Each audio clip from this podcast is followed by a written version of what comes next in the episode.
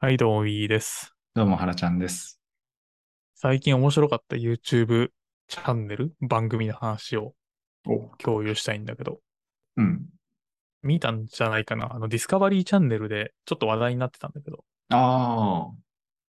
紹あの介されて、軽く。あ、うんそうそうそうそう。あの、億万長者が正体を隠して1億円を稼ぐっていう。うん。で、100ドルだけ渡されて、90日間で100億、あ、1億円の価値のあるビジネスを作り出すみたいな。漫画みたいなストーリーだね。あ、そうそうそうそう。これがね、相当面白かったし、考えさせられた。うん。どんな感じのストーリーというか、ダイジェストとしては。なんか、構成は40分かける6エピソードぐらいなのかなうん。確か。で、もう本当にめちゃめちゃお金持ちの人が、君が成功したのは運が良かったからだよって言われて、まあ、そんなことはないと。うん。俺は自分の能力でこうのし上がっていったんだっていうので、じゃあ全然知らない、もう本当につても土地で、携帯電話ももう新しく買って、その、つてが使えないみたいな状態にして、で、まあ100ドル、1万円だけ持って、やってみろ、みたいな感じなのね。うん。で、なんか一応車だけもらってて、あの、最悪車中泊ができるみたいな。うん。 感じで始めて、まあ、あの、ネタバレが気になる人はここで切り上げてくれっていう感じなんだけど、 でも結構すごくて、廃材を売って金にして、ほう。で、そこで得た金で、まあ、あの、家を借りて、で、ちょっとバイトをして金を稼いで、まあ、それを使って、あの、仕入れをして高く売ってみたいな、うん。なんかちょっとずつ資本を増やしていって、で、ある程度こう、まとまったお金が入ったタイミングで、古い家を買ってリフォームして売るみたいな、うん。あの、どんどん資金をこう、倍々に増やしていって、で、それでなんか、結局飲食店をやるんだけど、ほ飲食店を開業するための店を買って、人を雇ってみたいなところまで、本当に、なんか最初もらってた100ドルなんか秒で消えてたから、う。ほんとゼロからガンガン作っていくみたいな。 すごいね。本当にあの事業を最後はしてて、飲食店のオーナーになってて。 え、その、始めてから飲食店のオーナーで、オーナーになるまではどれぐらいの期間なの挑戦自体が90日で終わるっていううーん。結構エクストリームな感じなんだけど、おうその廃材を、いい廃材、売れる廃材っていうのをちゃんと品定めして、ある程度当たりをつけて、あの、探してて。うん。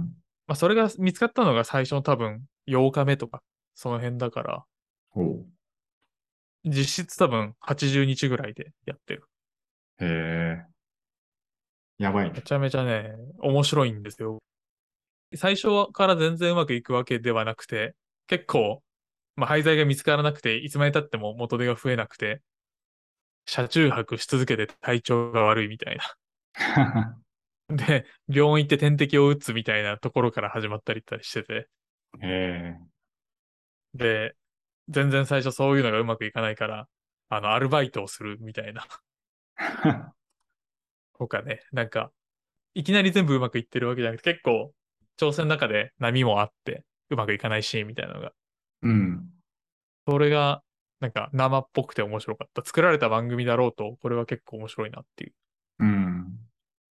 実際、そういう、ある程度のこう、脚本みたいなのはあったりするのそれとももう本当にガチンコで、 あの、捨てとか、運とかも左右されないような感じでやってんのかうん、なんか、まあちょっとどれだけ本物かは知らんけど、見てる感じはそんなになんか演出っぽいものはなくて、うん。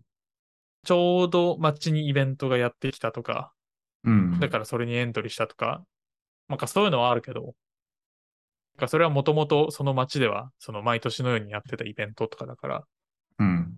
あまり狙った感じではないなって思うし、なんかその飲食店っていうのを選ばなければ、なんかコーヒー屋もやるかもみたいな感じだったんだけど、うん。なんかっていうのを選んでなかったら多分行ってなかった道だなとかって思うと、なるほど無理やりなんとかしててすごいなって思じゃあ、圧倒的なコンピテンシーがあって、成果の再現性を証明したというわけだね。 う。そうなんですよ。なんか優秀と有能のなんか合わせ技を持ってるみたいな人で、おう。でやっぱ社長業をずっとやってるか知らんけど、やっぱ人の、人の能力を見抜く目がすごくて、うーん、うん。なそるほど。の、会社をやるぞってなった時のメンバーも自分で面接とかしてうん集めたりとか、なんかバイトしてた時の店長とかをこう呼んできてみたいな感じでやってたんだけど、うーん。まあなんかちょっとアメリカっぽい感じの、その言い合いとかはあるから、うん。なんか対対人がめちゃめちゃ優れているっていうとかではなくて、リーダーシップというか、ぐいぐい引っ張る意味でのリーダーシップと人に任せるみたいなスキルが結構高いなっていう。ああ。やっぱり、そのあたりなのかね。こう、基本的な思考力の枠組みと、こう、人を動かす力とか、そういうのがあれば、何やってもうまくいくのかな。いや、なんかそれをまざまざと見せつけられたし、なんかこれこの手の番組は日本でも流行ってもおかしくないなって思ったり。うん、確かに。それをできる演者がいないかもしれない。まあ、演者っていうか、あのちゃんと、確かに。まあ、100人ぐらいに同時に1万円あげて、90日観察とかしたら、なんか1人ぐらいいい感じになってるかもしれない。あーそれだけでも十分番組としては面白いかもね。うん。YouTuber がそのうちやってるかもしれない。あの、確か1万人に1人ず、一人、1万人にそれぞれ1万円あげて、はい90日後に誰が一番資産を築いていたか検証してみた。そうなのよ。なんかそういうのめっちゃこう、オマージュがバンバン出そうで、見ちゃうだろうなって思う。うん。この人がすごいのは、なんだっけな。もう60何歳とかなのかあ、そんな感じの方なんだね。な。あ、もう全然、おじちゃんって感じで。うーん。で、なんかその雇った人とかで、まあ、雑に言うと失敗したみたいな人もいるので、うん。全然、なんか自分に与えられた仕事をやらないとか、うん。とかと、まあすごいバトったりすることとかもあって結構おもろいなとか。本当にこういうレベルの人は、こう再現性があるスキルをいっぱい持っていて、まあ人生の中に教訓とかも持っていて、うん。なんかそれをいつでも発揮できるみたいなことがあるんだなっていう。まああとこういうレベルの人らでも、まあちっちゃい失敗は結構してて、うん。まあ結局なんかその最終的に成功に持っていってるだけだみたいな感じのテンションなので。大抵のものってそういうの多いよね。こうんう、無理やり成功にするみたいな。そうそうそうそう。いや、でもなんかそれも 結構、なんか最初は本当はビールをやりたくて、ほクラフトビールのお店を作りたかったんだけど、う。うん一。番お金になりそうだから。うん。でもなんかその、クラフトビールをやるためには、お酒を作る許可と売る許可みたいなのが必要みたいな。うん。まあ、特に、特に作る方かな。うん。 で、あれの州の法律がめちゃめちゃ厳しくて、あの、認可が下りるのに180日かかるとか言われ て、いや、俺90日だぞみたいな。で、みんなにも90日とかって言えないから、うん。。その企画は全部あの黙ってやってるから、 あの、ビールじゃないと思うみたいな。言い始めるよね、急にな なるほど。そう。メンバーからしたら別にいや180日かかっててもビールをやるべきではないのかみたいな。うん。とかがある中で、いや違うんだみたいな。でもそこもちゃんと、なんか街をこう、市場調査すると、美味しいバーベキューを出す店はあるけど、そのお店にはいいビールがなくて、いいビールを出すお店は飯がまずいみたいな。うん。両方やるぞみたいな言い出して。で、なんかそれをきちんと形にするっていうのは、マジでただで転んでも起きねえんだなって思って。確かに。なんか、こういう成果の再現性を証明するっていうコンテンツが流行りそうだし、実際のビジネスの場でも、結果って、運じゃんみたいなのも多いなと思うから、うん、うん。こう、環境要因、外部環境もあるし、自分たちの組織とか、そういう内部の環境要因もあったりして、結構、結果に対する運が占める割合が多くて、ノイズがいっぱい乗ってるなって思うから、こういう90日間ぐらい与えて、幹部とかに90日ぐらい与えて、なんかやってみろみたいな、そういうトレーニングプログラムというか、昇級プログラムみたいなのあっても面白いなと思った。ああ、確かに。まあ、ある意味、新規事業を作ってみろ的な話なんだろうけど、うん。でもね、ケースというか、そういうのをもう作ってしまうっていうのは確かにめちゃめちゃ面白そうだし、単純にやってみたい感じですよね。うん。で、完全にこう、会社とか組織のしがらみから離れて、もう1万円札握りしめて、まあ1万円札はちょっと厳しいかもしれないけど。 辛いな。 さすがにそれは厳しいかもしれないけど。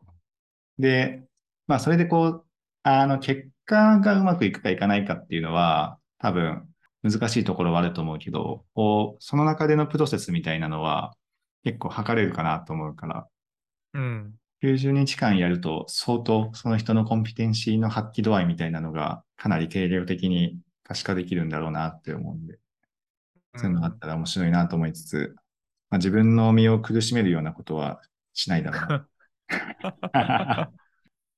わいざや、わでざも本当に、本当なんかその、窮地に追い込まれるシーンがすごいいっぱいあって、うん。あの、見バレしそうになるとか、ああの、メールに間違えて自分の名前書いて送っちゃったみたいな、あ。とか、急ぎすぎてこう資金がいつまで経ってもたまらないままに、店の開業する場所を買わなきゃいけないとか、うん。そういう追い込まれるシーンはめちゃめちゃあって、そういう時にやっぱ人間の、その一番本音出るんだろうなって思ってて。うん。いや、間違いない。そういうね、ピンチの時にどういう行動、言動で、しかもチームもいたりするから、チームに対してどう立ち振る舞うかとか、まあ、平時ではそのあたりが見えないからね。うん。特にね、なんか訓練された、感情を訓練された人らはね、見せてくれないもんね。うん。まあって感じで、めちゃめちゃこれ、あの、エピソード1、シーズン1かな相当面白いから、まあ、ツッコミどころもいっぱいあるんだけど、もし見てないのであれば、あの、見てみると、エンタメとしてはすごく面白いし、学びも多いなっていうのと、実はこれ、本家のディスカバリーチャンネルでは、エピソード2も公開されてて、ええシーズン2か。これなんかシーズン1の最後に、まああの、1億には届かなかったんだけど、まあ一応会社としては全然成功していけるぜみたいな感じになって、で、みんなにこう、正体をばらして、で経営を引き継いで出ていくのね。うん。で、一応このビリオネアの人の会社の傘下に、まあ一つの事業として、まあ持ってるみたいな感じになってるっぽいんだけど、ええそう。で、1年後にめちゃめちゃ傾いてるらしくて。ほう。で、あの一緒に戦った奴らを経営陣に据えたけど、経営陣全員クビにして立て直すっていうのがシーズン2らしくて。 なんか、これもアメリカっぽくてすごいなって思うけど、なんかそれも結構楽しそうだなと思って。 01もやるし、随時回復もやると。あ、そうそうそうそすべてう。を、三枝シリーズだよ。すべてをコンテンツにして、プロセス、こ究極のプロセスエコノミー。確かに。自分の、この人の会社の名前だけガンガン売れるって感じだね、多分。まあ、って感じで、ちょっとディスカバリーチャンネル楽しそうだなと ちゃんと見てみます。思って。 まあ、あの、1.5倍速ぐらいでいいじゃないですか。まあ、今日はそんなコンテンツの紹介でした。 はい。じゃあ、今日はこんなとこで。